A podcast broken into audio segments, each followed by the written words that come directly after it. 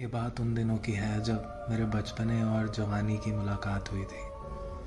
सवाल बहुत हुआ करते थे उस उम्र में और उन विचित्र सवालों का जवाब ढूँढने के चक्कर में कभी कभी अजीबो गरीब चक्करों में पड़ जाता था मैं।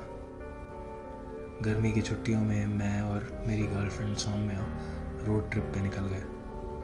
सोचा था सब अनप्लान करेंगे। खुद को भी नहीं बताएँगे कि जाना कहाँ है। थोड़े नहीं, काफ़ी फिल्मी थे हम। क्रिंज नाम का शब्द हमारी डिक्शनरी में था ही नहीं। बहुत प्यारे लगते थे उस वक्त तो हम खुद को। अब सोचता हूँ तो चलो छोड़ो, आगे बढ़ते हैं।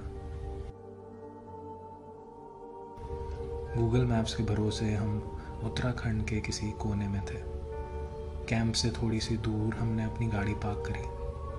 गाड़ी लगा के रात के ढाई बजे जब एक लड़का और एक लड़की बातें नहीं करते, तब क्या करते हैं?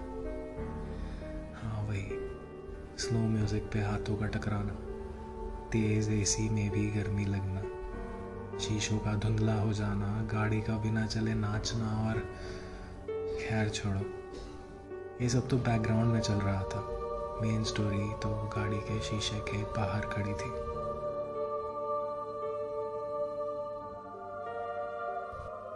गुप्त अंधेरा था। गाड़ी की हेडलाइट्स एक सीधी लाइन की तरह आगे की खाली सड़क को चमका रही थी। एक पतली सड़क के बीचों बीच रुके हुए थे हम। आगे सड़क, पीछे सड़क, बीच में हम। सड़क के दोनों तरफ़ लंबे लंबे पेड़ों को छोड़ के कुछ भी नहीं था। और अगर था तो उस वक्त हमें उसका कोई अंदाज़ा नहीं था। मैंने कहा, यार सुन, ये जगह सेफ़ नहीं लग रही।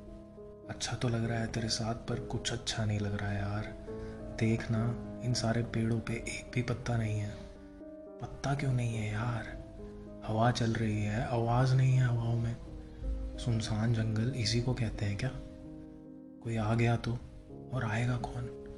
इंसान आया तो फिर भी ठीक है। भूत वूत आ गया तो? यार, मेरी तो बहुत फट।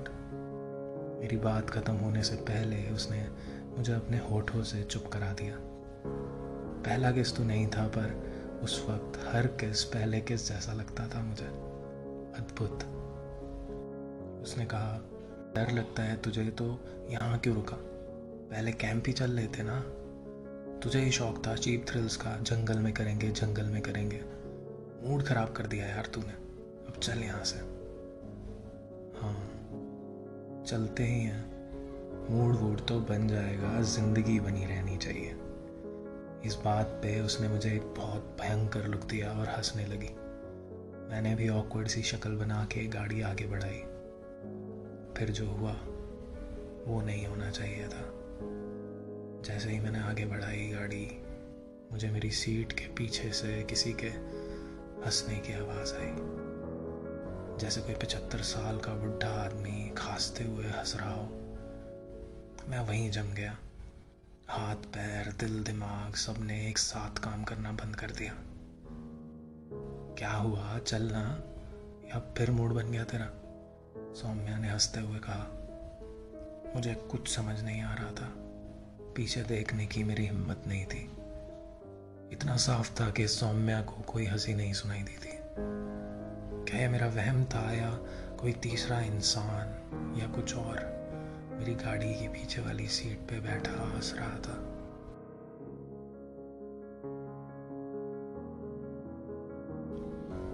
मैंने भगवान का नाम लेके रियर मिरर से पीछे देखा।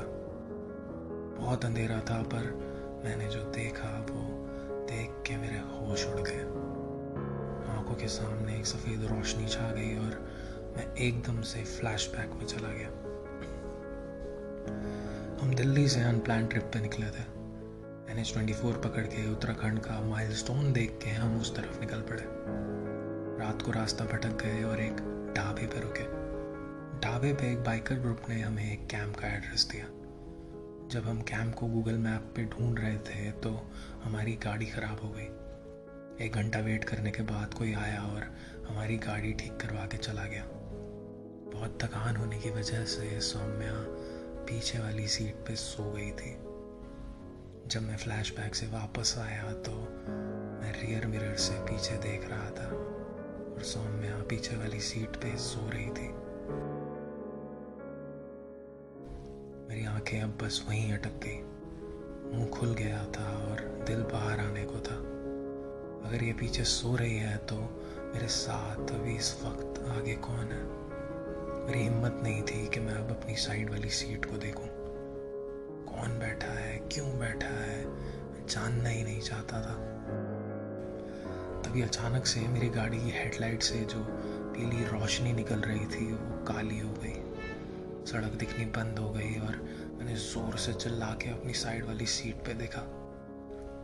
वहाँ एक काली परछाई बैठी थी, जो अंधेरे में भी चमक रही थी, काली रोशनी की।